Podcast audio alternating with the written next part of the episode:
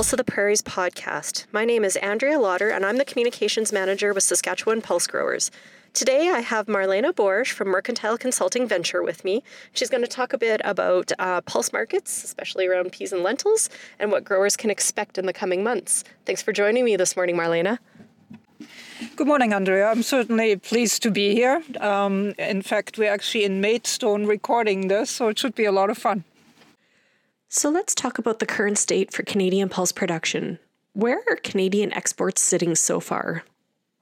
I'll start with peas, and um, when we look at bulk pea exports, and there I'm looking at Canadian uh, Grain Commission numbers, we're about 38% ahead of last year's, which is quite phenomenal in my books.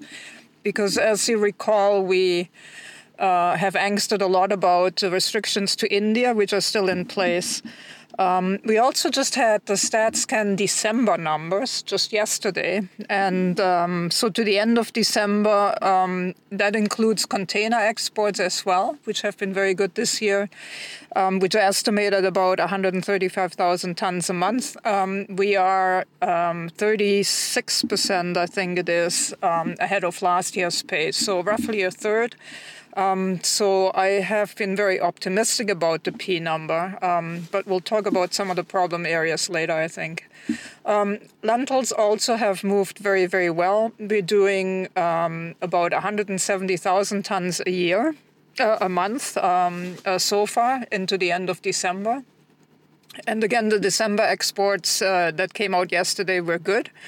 Um, uh, so we are maintaining that pace, and that puts us right in line um, with our projections of a little more than 2 million tons for the year, which should continue to help us reduce the stocks that we have been pushing ahead of us over the last two years. Great, thank you. So, then how is all of this Canadian pulse production tying in with world production? As you know, um, particularly on the pea and lentil side, Canadian pulses are um, very, very important on the on the traded side. And when we have high stocks, it tends to determine the world stocks, and they tend to be high as well. We have been drawing those down, both for peas and lentils over the last um, two years and um, are continuing on this trend. And so automatically, uh, general um, stocks are down as well. I should also add that, especially on the pea side, Eastern European um, production and exports have been diminishing somewhat. Um, wheat values to the grower, um, specifically in the RUK countries, Russia, Ukraine, and Kazakhstan, have been very good and continue to be good. So that um, cereals are relatively attractive. And um, so I uh, anticipate that in the coming year as well, we won't go back into the very high competition year from that side. Um, India is still a little bit of a question. Um, you know, uh, there were problems with the past harvest. The rabi crop we still have to see. They have good water levels, moisture levels, which help the crops. I don't think they will be able to catch up on the reduction we experienced during harvest in the last crop. Um, but again, you know, we don't quite know yet. Um, seeded levels are slightly ahead of last year's. Um, uh, one aspect missing yet is Australia. Australia uh, had quite a varied year. It was dry. Then they had some rains before harvest. They were hopeful that the yields were actually better than expected. And then, as you know, they also had inclement weather during harvest, so that the crop is a bit disappointing. So overall, um, you know, as I said earlier, we are actually diminishing um, ending stocks across the board. Okay, so then with, you know, all of that in mind, what do you think are some of the biggest opportunities that pulse growers should be aware of for the 2020 growing season? I think that's the biggest uh, problematic question of them all. It's um, uh, as I said, I think exports have been very good.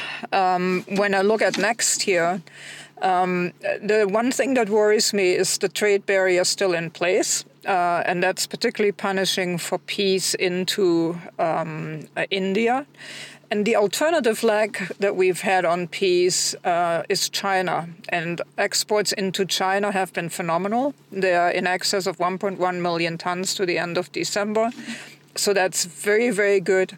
I had them in my uh, forecast um, for 2.1, 2.2 million tons for this uh, entire year. But the last three weeks have really got me worried um, in terms of China maintaining its pace. As I said, year to date is, is phenomenal and it has compensated for the loss in, um, uh, in, in, in, volume to India. Um, but the politics are becoming very strong, and the general market sentiment is not for increasing demand there. We have the phase one agreement between the US and China uh, sitting on the horizon that is problematic. It's actually not a very good agreement for the US because it has some outs in terms of price and, and where they are obligated to source from. Um, but if it is being executed, the high target for volume out of the United States, I, I, fear it might be detrimental to pea exports on the feed side that we have benefited from uh, for the remainder of the year. So it puts that giant question mark for the biggest taker that we have. For example, year to date, 63% of all peas went to China if you now reduce the demand, say by half, because of the phase one um, thoughts that I had. Um, ASF is not helping feed demand, and now overlaid with coronavirus, which may affect overall demand a little bit as well. It changes the pea balance sheet materially because I now am thinking about a swing of three to 400,000 tons, which would go straight back into the carryout. So, so far, uh, under normal circumstances, I would have thought we are around 300,000 ton carryout. If a reduced demand from China, that will balloon to 600 or uh, close to 700,000 tons. Um, so my advice would be if you see good contracts around the seven dollar level, uh, I would take those. It reduces your price risks materially, and all, even on old crop, if you can market around those levels, I would do that now as well. When earlier I would have said I would wait a little bit. On the lentil side, um, I would go steady um, because uh, you know at, at the current demand levels and depending what happens in India and Australia and so on, I would see us further diminishing um, the carryout. Prices should stay around current level and a little bit higher, and that should give us some decent returns um, for lentils. Um, if we increase acres materially, like more than 5% or so, um, and the other uh, origins have normal crops, uh, then I fear we will be diminishing the price again a little bit. So it's nothing super exciting, but it certainly, you know, could give us uh, some solid returns. Okay, um, you touched a little bit about the risk in terms of China and peas for Canadian growers. Uh, do you have any other concerns about uh, other markets that pulse growers should be aware of in terms of marketing crop?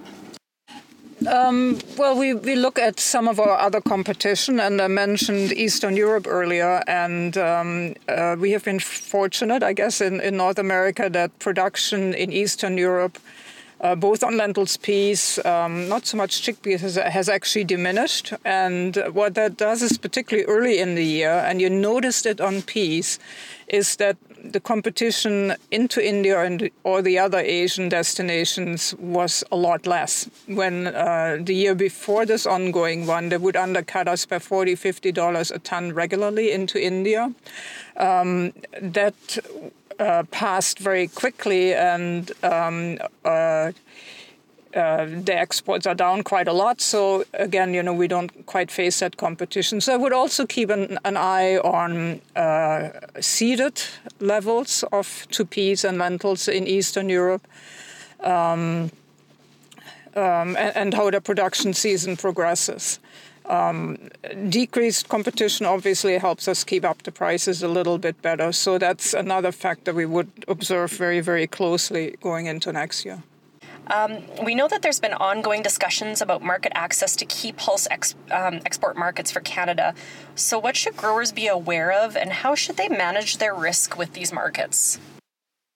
In years where you have uh, uncontrollable risks, and I would say that market access questions like will India stay um, protectionist is a big question, or will they have a harvest uh, problem again uh, in this new crop? Um, you know, changes in policies, those are very hard to assess. Uh, same with China. There are a lot of political aspects ingrained in that. And when you face an environment like that, if you see some profitable level, I would set targets and uh, say at um, uh, uh, 675 or $7 for peas, I will market another 15, 20% each time I reach that step and stay very disciplined to that um, because it, it cuts down a little bit on the down risk. And you still have some material to market should the market open up a little bit as I said, when, when you have a lot of uncontrollable factor, that's when I would become more structured and disciplined in the market simply to reduce um, these wild price fluctuations. Well, that's everything for the Pulse of the Prairies podcast today. I want to thank Marlena Boersch again for joining us for this uh, discussion. And if you're interested in more information on markets, go to the SPG website at saskpulse.com and under the resources tab, there are market reports there.